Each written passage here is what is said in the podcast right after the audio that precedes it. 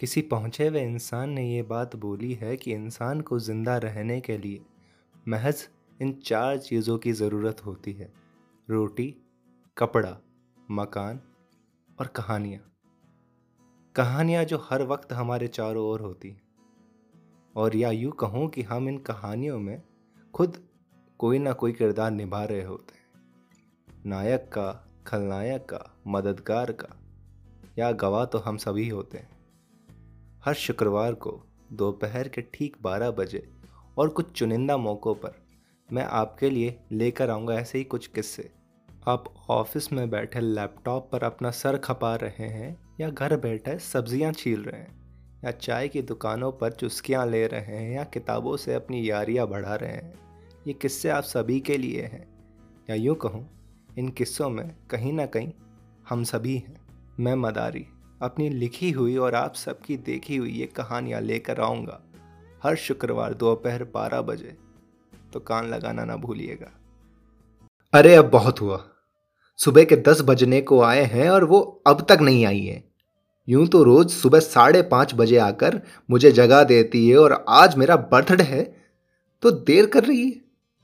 रोज तो मेरे लिए कुछ ना कुछ खाने को ले आती है। और अब आदत और ख़राब हो गई है। ये सब पुजारी लोग जब बारह बजे मुझे खिलाते थे तो ठीक था। अब तेरी वजह से कड़ाके की भूख लग रही है। अब बहुत हुआ। तू नहीं आएगी तो कोई बात नहीं। मैं तेरे पास आ जाऊँगा। काना, ये सब बातें मन ही मन सोचते हुए अपने आसन से छलांग लगा। उस छोटे से पुराने मंदिर के आँगन में आ चुका था। आज उसका जन्मदिन, यानी कि कृष्ण जन्माष्टमी थी तो सारे पुजारी मंदिर को सजाने में लगे थे। और आने वाले श्रद्धालुओं को रिझाने में लगे थे। काना ने अपनी पायल उतार कर आँगन में लगे तुलसी के पौधे पर टांग दी थी। वो इस वक्त नहीं चाहता था कि जिन लोगों ने ज़िंदगी भर उस पर ध्यान नहीं दिया है, वो उसे मंदिर से बाहर निकलते हुए देख लें। लोग आपस में बात किया करते थे कि वो यहाँ से दो गली दूर रहा करती थी।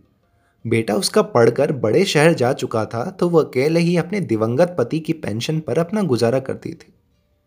ये सब सोचता हुआ काना अपनी वही चिर परिचित मोहिनी मुस्कान लिए उस ओर बढ़ रहा था। वो खिचड़ी जैसे सफ़ेद बालों और ज़िंदगी की पथ रेखाओं को अपनी झुर्रियों में समेटे हुए, वो बुढ़िया अपने पोपले मुँह से उसे, ए लड्डू, ले तेरे लिए आम लाई हूँ। मुँह खोल और खा ले। ये सब कहते हुए काना के गालों पर हाथ फेरते हुए काना के सिर पर कोई जंगली फूल लगा दिया करती थी। थोड़ी ही देर में काना उस गली में जा पहुँचा था। उसने देखा उससे कुछ 300-400 मीटर दूर वो बुढ़िया खड़ी थी। पर वो आज रोज़ से कुछ ज़्यादा कमज़ोर, रोज़ से कुछ ज़्यादा थकी हुई लग रही थी, शायद भूखी थी। कम पेंशन में गुजारा करना थोड़ा मुश्किल हो जाता है। काना ने आसपास नज़र दौड़ाई तो उसे बगल में माखन चोर मिष्टान भंडार दिखा। काना दौड़ता हुआ उस दुकान में घुस गया और काना ने अपनी मनपसंद मिश्री मावा उठा ली और उस बुढ़िया की ओर कदम बढ़ाने ही लगा था कि उस मोटे लाला ने उसका रास्ता रोक लिया। ए, एक सौ बीस रुपये होंगे इसके। काना ने अपनी धोती टटोली पर उसके पास एक रुपया भी नहीं था। आ, पैसे तो नहीं है मेरे पास। काना ने अपने मोहनी मुस्कान और बड़ी बड़ी आँखों का जादू चलाने की कोशिश की। पैसा नहीं है तो माल नहीं। कहाँ कहाँ से आ जाता है चोर कहीं के? निकल यहाँ से। काना ने दुकान से बाहर निकलते हुए ये सोचा कि गोपियों पर तो ये जादू चल जाया करता था। आजकल मेरे जादू को क्या हो गया? खैर, ये सब बातें छोड़कर वो बुढ़िया की ओर बढ़ने लगा। वो उस वो उस बुढ़िया माई से कुछ सौ डेढ़ सौ मीटर दूर ही था कि, हाथी घोड़ा पाल की, अरे जय कन्हैया लाल की, का उद्घोष करते हुए नौजवानों की एक टोली ने उसका रास्ता काट दिया। पीला कुर्ता, सिर पर चंदन लगाए, ये सब कस्बे के बड़े राधा कृष्ण मंदिर जा रहे थे। काना उन सबको देख मंद मंद मुस्का ही रहा था कि इन सब लोगों ने हरी में, हरी पर ध्यान ही नहीं दिया। खैर, इस जुलूस के निकल जाने के बाद काना ने देखा कि वो बुढ़िया माई सड़क किनारे बैठ चुकी थी। भूख के मारे काना का भी बुरा हाल हो रहा था। काना अभी उस बुढ़िया से तीन चार कदम दूर ही था कि एक उसी की तरह मुस्कान लिए एक छोटी बच्ची उस माई की ओर दौड़ गई। उसने अपने छोटे छोटे हाथों में अपना बचा कर रखा हुआ फेवरेट चॉकलेट बिस्कुट उस माई के हाथों में थमा दिया और खेलते खेलते वही मुस्कान के साथ वहाँ से चली गई। उस बुढ़िया माई ने अपने कांपते हाथों से बिस्कुट का पैकेट खोला और एक बिस्कुट काना की ओर बढ़ा दिया। काना को अब भूख नहीं थी। उसे ऐसा लग रहा था कि मानो अब उसकी आत्मा तृप्त हो चुकी तो वो उस बिस्कुट को हाथ में लिए, सड़क के किनारे उस बुढ़िया माई के साथ बैठ गया। मन ही मन उसे मालूम था कि जिसके लिए वो मंदिर में मूर्त बन के बैठता है, आज वो उसके साथ ही बैठी थी।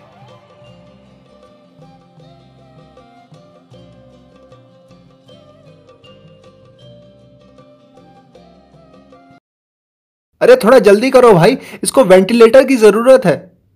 है घाव जानलेवा हो सकता है ब्लीडिंग काफ़ी हो चुकी है। जल्दी करो भाई हमारे पास टाइम बहुत कम है। ये बातें उस मिलिट्री टेंट नुमा अस्पताल में रखे। हार्ट मॉनिटर ने पहली बार नहीं सुनी थी। शायद अब तो वो इन बातों का आदि हो चुका था।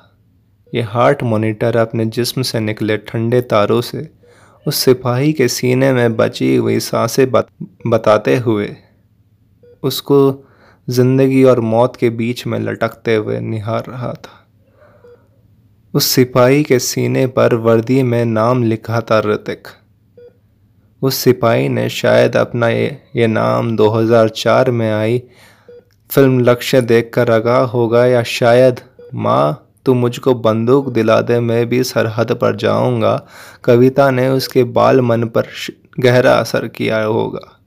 क्योंकि उसकी सूरत देखकर लगता था कि वो महज पाँच या छः साल का रहा होगा जब 2004 इस दुनिया में होगा।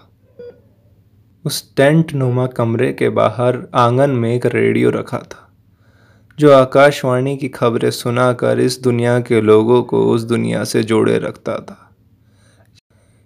ये महीना भले ही फरवरी का हो, पर पुरानी दिल्ली में गुलाबी ठंड की जगह दंगा आग भड़की हुई थी।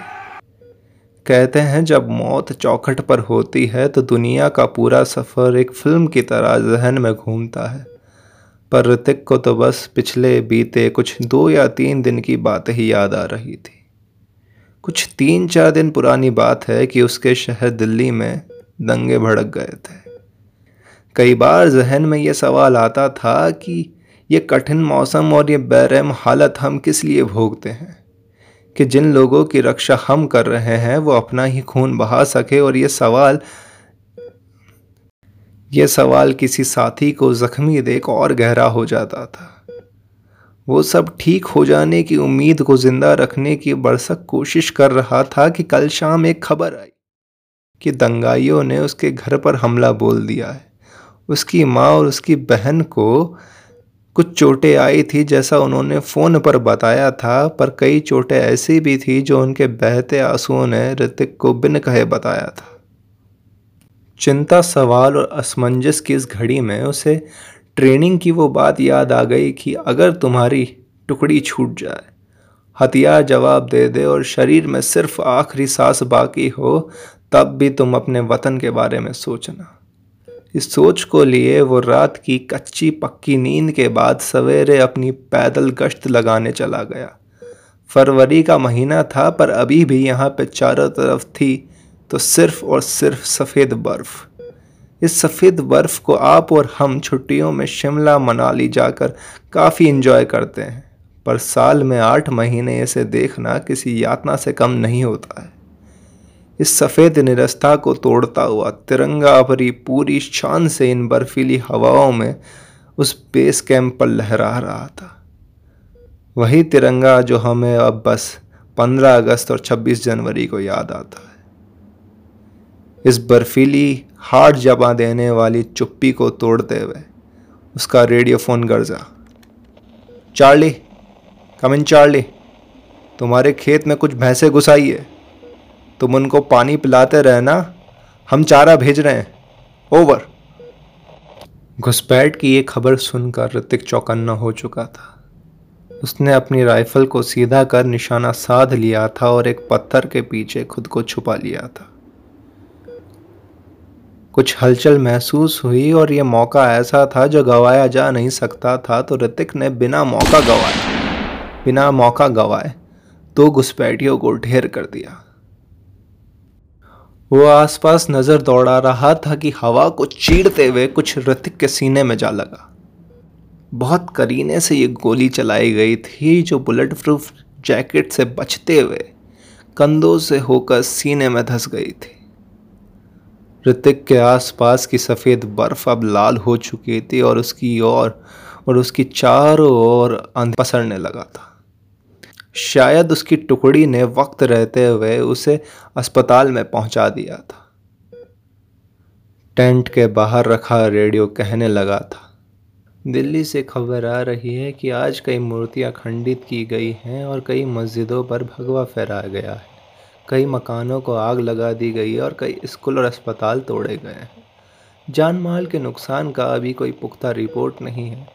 आगे की बात इस प्रकार है इस शांति प्रिय देश में कुछ ऐसे लोग भी हैं, जो है महज गिनती में मुट्ठी भर ही, जो हरे और भगवा के चक्कर में तिरंगे को भुला देना चाहते हैं।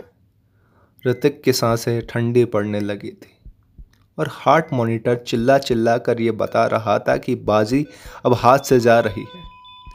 डॉक्टर ने डेलिब्रेटर को तैयार कर करंट का झटका देना शुरू किया।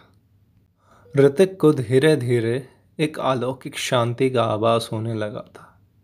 ऐसा लग रहा था मानो सीने पर लगा तिरंगा। अब चादर बन उस पर फैल रहा था। पहला और दूसरा शौक बेकार गया। डॉक्टर अभी अपनी तीसरी और आखिरी कोशिश करने में जुड़े थे, तभी ऋतिक ने अपनी बची जान से रेडियो पर गौर दिया। खबर आ रही है कि हिंदुओं ने मानव श्रृंखला बना। मुसलमान की जान बचाई और मुसलमानों ने भी हिंदुओं को अपने घर में पना दी। सिख लंगर जगह जगह शुरू हो चुके हैं और बाकी की खबरें कुछ इस तरह हैं। ये इस खबर का असर था या तीसरे शौक का? ऋतिक की साँसें वापस आ चुकी थी और हार्ट मॉनिटर जोश में चिल्लाता हुआ अपनी इस, अप्रत्याशित जीत का जश्न बना रहा था। आज भले ही भगवान के मंदिर और खुदा के मस्जिद टूट गए हों पर इंसान के दिल में उसका एक घर अभी भी बचा था। इस सब खेल के बीच में टेंट के बाहर फहराते तिरंगे के नीचे रखा रेडियो ये गीत बजा रहा था कि ये तो हिंदू ना मुसलमान बनेगा। इंसान की औलाद है इंसान बनेगा। इंसान की औलाद है इंसान बनेगा। तू हिंदू बनेगा न मुसलमान बनेगा। इंसान की औलाद है इंसान बनेगा।